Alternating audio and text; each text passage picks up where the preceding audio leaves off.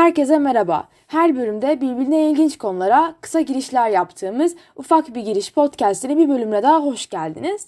Bu bölümki konumuz Haiti devrimi olacak.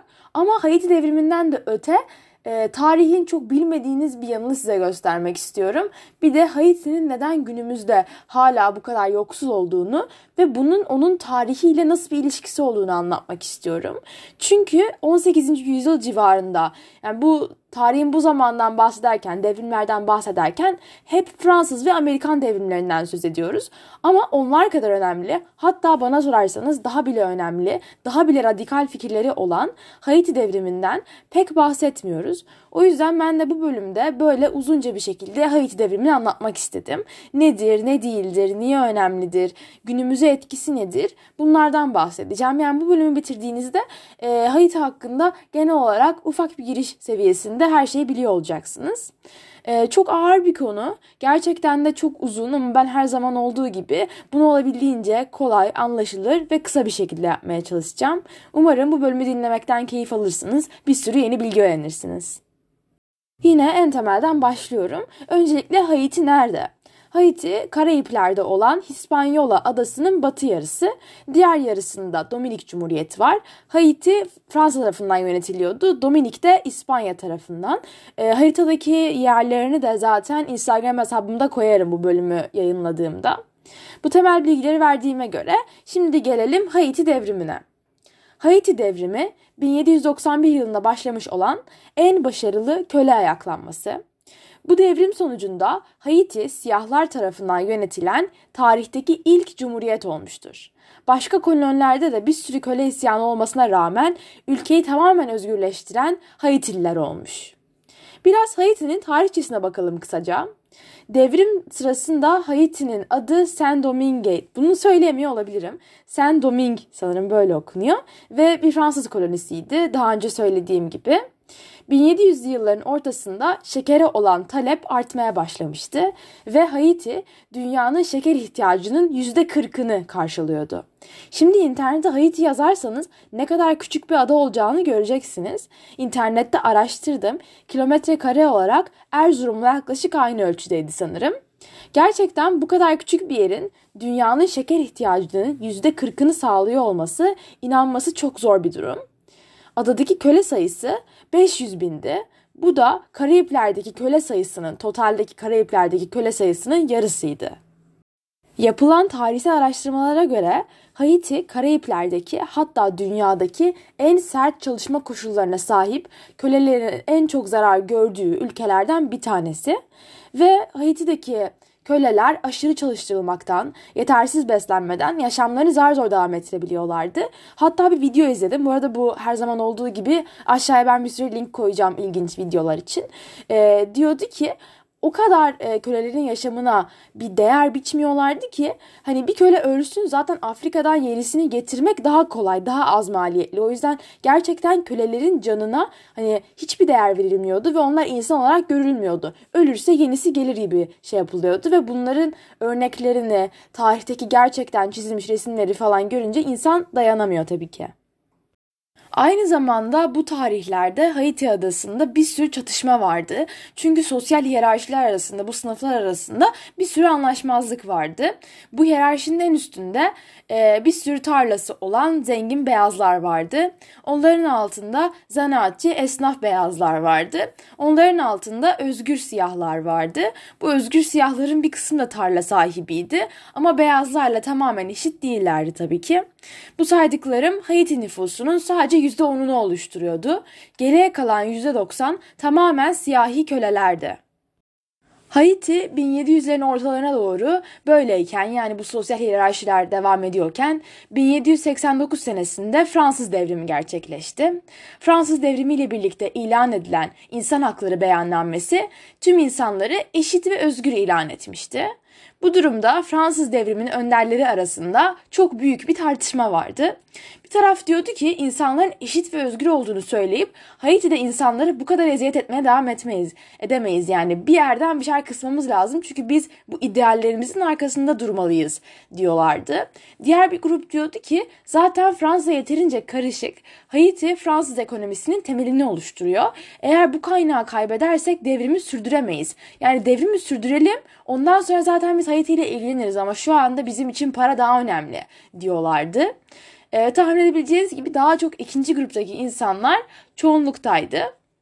E, buna karşılık olarak da Fransa'da devrimden sonra bir sürü siyahların beyazları bıçakladığı resimler yaydı ki hani bu siyahlara hak veremeyiz. Onlar hani bizden daha az insan gibi e, savundukları şeyleri kanıtlamak için. Anlayacağınız bu dönemde hem Fransa'da hem de Haiti'de işler çok karışıktı. Fransa'da da Fransız devriminden sonraki dönemde Napolyon iktidara geldi bildiğiniz gibi ve Avrupa ülkeleri arasında çok büyük savaşlar olmaya başladı. Ve kıta Avrupa'sında olan savaşlar kolonilere de yayıldı. Bu şeyde e, bu karışıklık döneminde en çok İspanyollarla Fransızlar arasında büyük bir savaş vardı. Bu kısmı çok uzatmak istemiyorum çünkü ufak bir giriş yapıyoruz bu bölümde. Ama e, sonunda Fransa az önce o bahsettiğim özgür siyahiler denilen köle olmayan siyahilere Fransız vatandaşlığı verdi. Bunu da tabii ki Petit Blanc denilen e, daha önce bahsetmiştim bunlardan ama galiba adını söylememiştim. Bu Petit Blanc'lar e, en üst beyazlar değil onların bir altındaki daha çok esnaf olanlar. Bu Petit Blanc'lar e, özgür siyahilere Fransız vatandaşlığı ver, verilmesini iyi karşılamadılar. Çünkü onlarla e, eşit sayılıyorlardı neredeyse. O yüzden bunu iyi karşılamadılar tabii ki. E, bundan birkaç ay sonra 1791 senesinin Mayıs ayında köleler inanılmaz büyük ölçekte bir ayaklanma düzenlediler. Bu dönemde Toussaint Louverture dediğimiz çok önemli bir önder ortaya çıktı. Bu ismi daha önce duymamış olabilirsiniz ama dünya tarihi için çok çok önemli bir lider kendisi. O yüzden bence adını unutmayın. Toussaint Louverture köleleri daha disiplinli ve düzenli bir askeri yapıya getirdi. Daha önce de söylemiştim bu dönemde hem kolonilerde hem de kıta Avrupa'sında Fransa ve İspanya arasında büyük bir çekişme ve e, savaş ortamı ilişkisi vardı. Dolayısıyla İspanya Haiti'de kölelerin ayaklandığını duyunca onları destekledi, silah falan verdi. İspanya yetmezmiş gibi sonra İngiltere de Haiti'yi istila etmeye başladı. Ve hem İspanyollarla hem İngilizlerle hem de kölelerle mücadele etmek zorunda kalan Fransa sonunda köleleri özgürleştirdi. 1800'lere kadar Toussaint Louverture liderliğinde Haiti bağımsızlığa kavuşma yolunda ilerliyordu. Daha yeni anayasasını yazmıştı ama hala resmi olarak Fransa'nın bir parçasıydı ve bu dönemde Fransa'da Napolyon tamamen kontrolü ele geçirmişti ve Amerika'daki imparatorluğunu genişletmek istiyordu. Yani genel olarak e, günümüz ABD Kanada sınırlarında ve daha güneyde kocaman bir Fransız imparatorluğu kurmak istiyordu. Dolayısıyla da e, Napolyon'un çok paraya ihtiyacı vardı ve bu sefer yine gözünü Haiti'ye dikmişti.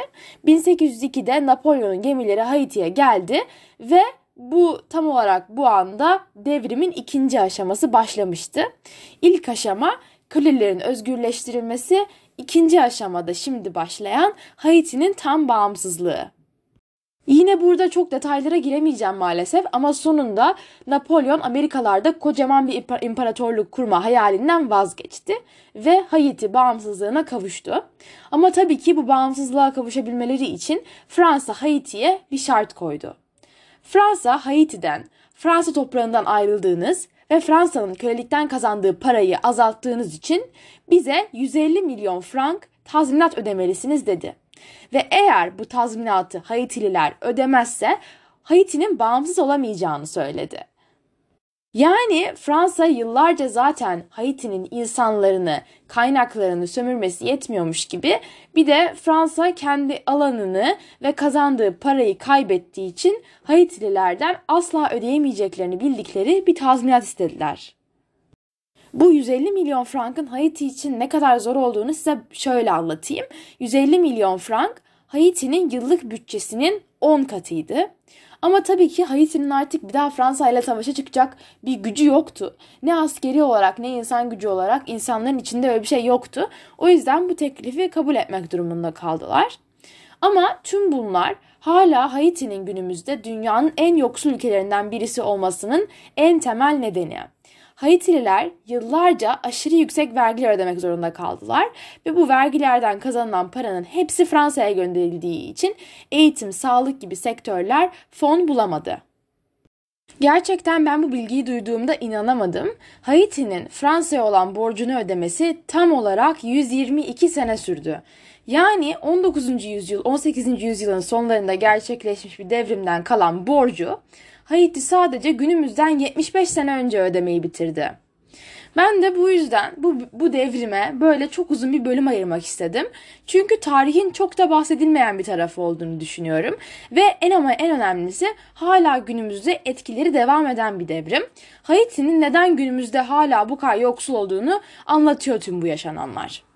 Bu devrim ilk başarılı köle ayaklanmasıydı ve Haitililer en çok bu dünyada kimsenin köle olmaması gerektiğini savunan ve bunun uğruna en çok mücadele eden grup oldular. Bu bölümün de yavaş yavaş sonuna geliyoruz. Umarım bu bölüm tarihe olan bakış açınızı biraz değiştirmiş, size yeni şeyler öğretmiştir. Daha fazlası için beni Instagram sayfam ufak bir girişten takip edebilirsiniz. Bana bölüm önerileriniz, geri dönüşleriniz vesaire varsa her zaman Instagram üzerinden ulaşabilirsiniz. Bir sonraki bölümde görüşmek üzere.